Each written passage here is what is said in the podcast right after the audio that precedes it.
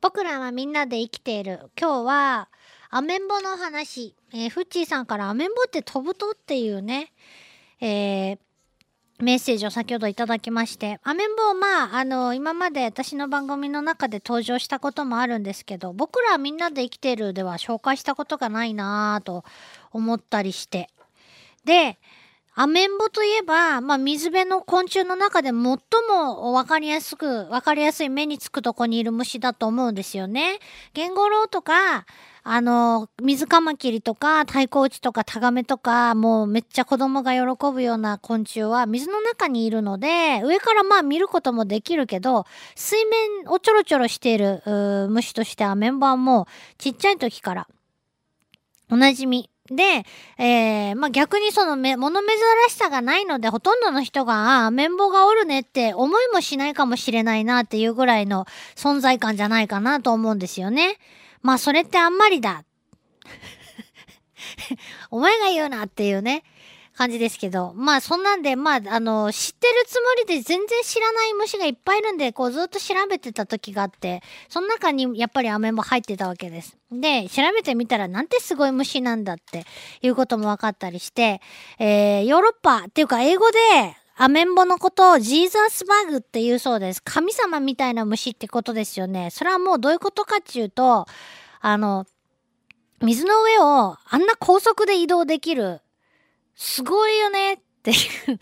ものすごく頑張ってますよ、今日は。えー、っていうね、ことなのかな。そういうところからそういう風に呼ばれるようになったのかなと思うんですけど、日本語のアメンボ、これはどっから来たのか。えー、雨が降ってるのか。じゃなくて、アメンボは実は誰の仲間かっていうと、アゲンして見えますが、カメムシの仲間なんですね。半種目。で、カメムシって言ったら皆さんご存知な特徴といえば、そうそう、あの、臭い匂いを出しますよ。で、アメンボも、カメムシの仲間にたがわずですね、えー、やっぱり匂いを出すと。ただその匂いが、えー、カメムシの他の仲間のカメムシみたいに、なんていうか清涼感の溢れる青い匂いじゃなくて、甘いっていうね、匂いだった。飴みたいな匂いがするっつって。それでアメンボっていう名前が付けられたというのがもう最もポピュラーな語源説です。そうでしょうよと思いますけどね。ただ私、その匂い嗅いでみたいんですけど、あの、捕まらないです。簡単にアメンボ。すばしっこくてね。で、アメンボは、まあそういうわけでアメンボなわけなんですけど、どこに住んでんのか。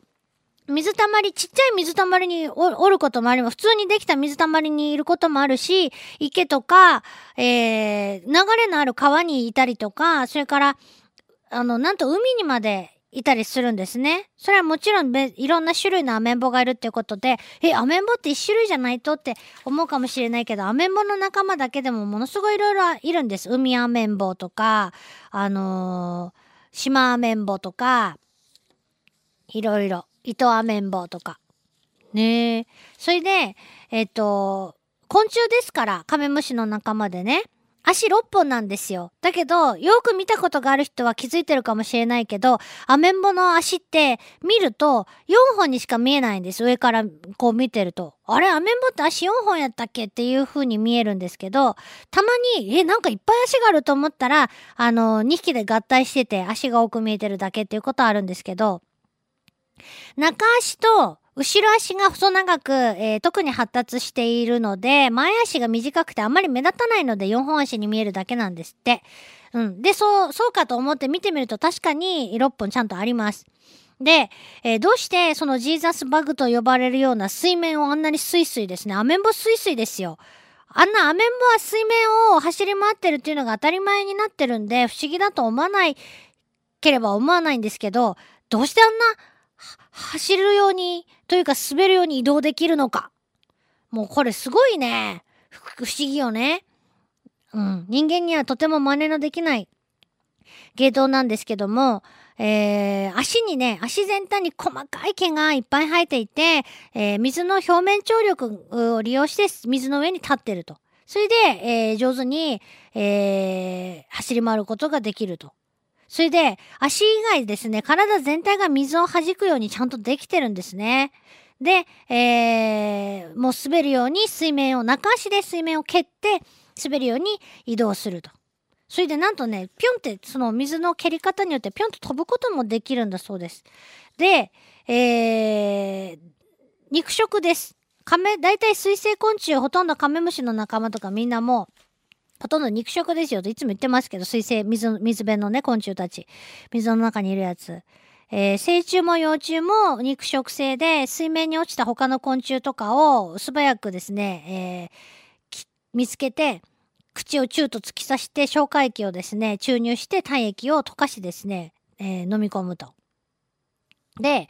あのー、水の表面にポトって何か落ちた時に波紋ができますよね。あれをいち早くキャッチして、そっちの方に、あ、なんか落ちたっつってバーって向かっていきます。これ自分でやってみるとわかります。こそっとね、えー、ああの、あんまりドポンって言うんじゃなくて、虫が落ちたぐらいの程度のさざ波をポイって立ててみると、アメンボシューって寄ってくるので、今度皆さんよかったらね、やってみてください。面白いです。あ、あ騙されとるって言ってね。それで、えっと、アメンボがね、すごいね、に、苦手なものがね、あるんですね。一体何なのか。えー、フッチーさんからアメンボって飛ぶんですね、というね、えー、先ほど、コメントをいただいてましたけど、大体その、ちっちゃい、さっき、今日の朝できた水たまりにアメンボがいるって。えー、それはアメンボが、あそこで湧いたんじゃなくて、羽を使って飛んできたからなんですね。だいたい水の中に潜ってる昆虫もほとんどがみんなちゃんと飛ぶことができます。えー、それすごいよなと本当に思うんですけど、あの、飛ぶ力を残したまま水の中で適応できてるっていうのはすごいなと思うんですけど、アメンボはまあ水面にいますがちゃんと飛ぶことができて、えー、飛んで移動することができます。で、アメンボが苦手なものがあるとさっき言いましたけど、一体何かっていうと、えー、それは空から落ちてくるもの、雨なんですね。雨が降って、バーって降ってくると、水の表面張力が上から物理的に壊れてしまうので、そうすると、なんとアメンボは浮くことができずに、溺れて死んでしまうので、やばい雨が降ってきたってなったら、アメンボたちはみんなさーっとですね、丘に上がって避難するんですね。これね、雨が降ってる、こアメンボが大体いつもいるなーっていう常駐してるですね、池とか見つけといて、雨の日覗いてみるといいです。あの、